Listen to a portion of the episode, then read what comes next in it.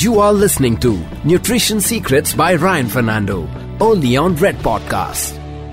Speaking of anti-aging, another secret if you're listening in this far, resveratrol found in grape skin is known to increase your lifespan by a third. So they did Say a that study. again, Ryan.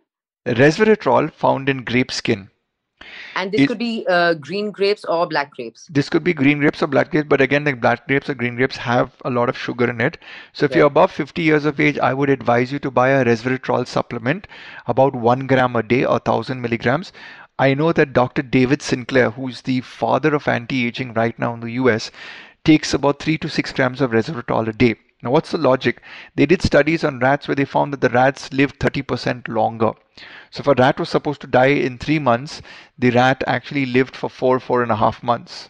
So they found out two things in the anti-aging studies on rats, which was one, the lesser the rat ate, the more leaner muscle the rat had, and the more resveratrol and less sugar that they gave the rat, the longer the rat lived.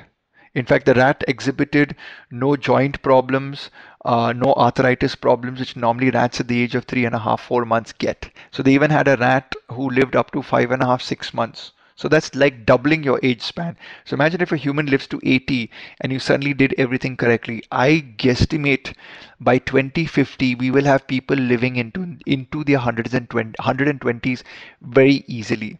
Did you say very easily? Very easily because See, I see this happening, Ryan, in Japan when you see people of a different generation crossing 100, 105, but they've lived really clean lives. It was a different era, but our generation seeing 120 with ease.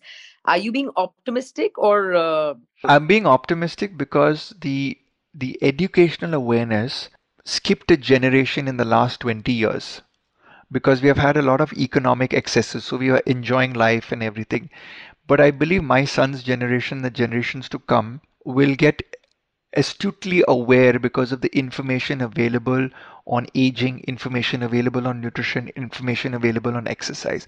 I also genuinely believe that schools will bring in mainstream nutrition, mainstream exercising into their curriculum over the next decade. It's not yet happened, but it's going to get there. And once that begins to happen, you're going to have the generation born now, which is 2010 onwards, to be when it's 2050 they'll be in their 40s so Yeah. they will be the very workout generation nutrition driven uh, generation organic generation.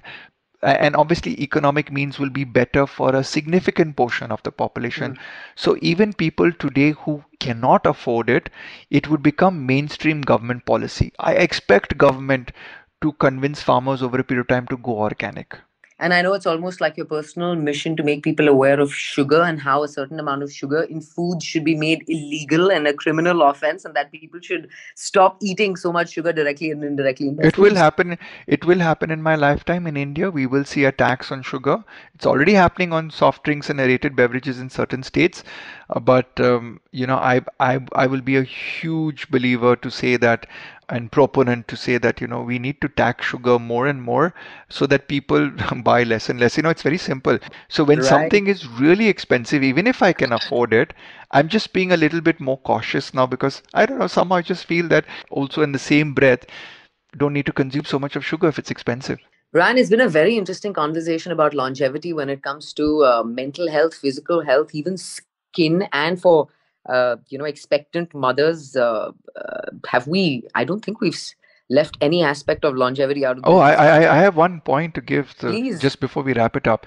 yes. If a mother eats correctly, she ensures her grandchild's generation also lives longer. Meaning, if my mother ate really healthy for me, then my son benefits the the the effects of my grandmother's investment in eating correctly. Research has actually shown this, uh, and Oh. and and um, you know when people come in for counseling, I actually tell the mothers that you're not only eating for your current child, but you're eating for your unborn grandchild. That's something to keep in mind, uh, Ryan. So if I have healthy genes, I just don't have my mom and dad to thank. I should be thanking my grandparents also. Absolutely. And uh, this has been seen in famine studies in Denmark, where they have analyzed three generations of people and how one generation starved and then had children, one generation ate well and they had children, and one generation that ate processed and how they had their children. And so there's going to be a lot of uh, a lot of data being integrated in between the microbiome, between the genetics, between your food, between exercise and sleep. And I just believe that I'm in kindergarten right now as a nutritionist, uh, and it's just going to get uh, more and more uh, enlightened. Uh, we're going to have to climb more levels. People will have to become self-aware uh, of what they are doing. Uh, because I genuinely believe that for the next 30 years we will fight the medical system where medicine will just be thrown at people for anything. Like your knee hurts, yes. go take a painkiller, but the painkiller's toxically overloading your your liver. So why is your knee hurting? Oh, your knee's hurting because uh, you're overweight by 15 kgs. The solution is not a painkiller. The solution is a diet plan. The solution is exercise. The solution is right. a trainer that will do aqua aerobics with you because 15 kgs overweight is pounding your knees and you'll further damage the knee. Yes. In, instead, you walk in the pool. So there's going to have to be some common sense by a lot of people in terms of I don't need a quick fix pill called medicine.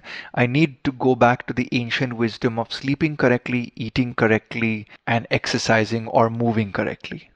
Ryan, if there's somebody tuned in from the pharma industry, then Akar will be very happy with the way we're ending this uh, podcast today, saying that, you know, avoid the medicines, go back to the ancient way of doing it. But that is the slower, more painful, but the right way to do it. Ryan, it's um, been a pleasure speaking with you and full points to your martial arts. I have no idea how you've powered through this podcast after a three hour martial arts session. Clearly, you're working on your longevity. Oh, there's a secret. I did fasted state training. Oh, is that what it is? So fasted state training for men really works in burning fat. And for women, it's fed state training. Tipped by Ryan Fernando. These are some of the nutrition secrets. I'll see you around. We let you go, Ryan. Where can people come and find out more about your your clinic? Read up a little more about you. So I started a clinic called Qua Nutrition. Qua in Latin means incapacity. So we help people discover their capacity.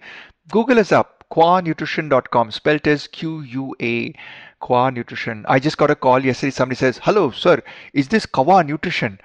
I was I was like, "Sir, this is not Kawa Nutrition. It's Qua Nutrition." हाँ sir, वही same है ना Kawa Nutrition. I was like, "Yes, sir, we are Crow Nutrition." By the way, the crow the crows eat very little and they live the longest among all the birds. Yes.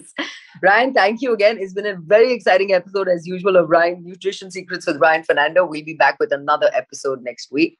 Thank you, Ryan. Eat healthy, sleep healthy, be merry. Sure, Odisha. Thank you so much. You are listening to Nutrition Secrets by Ryan Fernando, only on Red Podcast.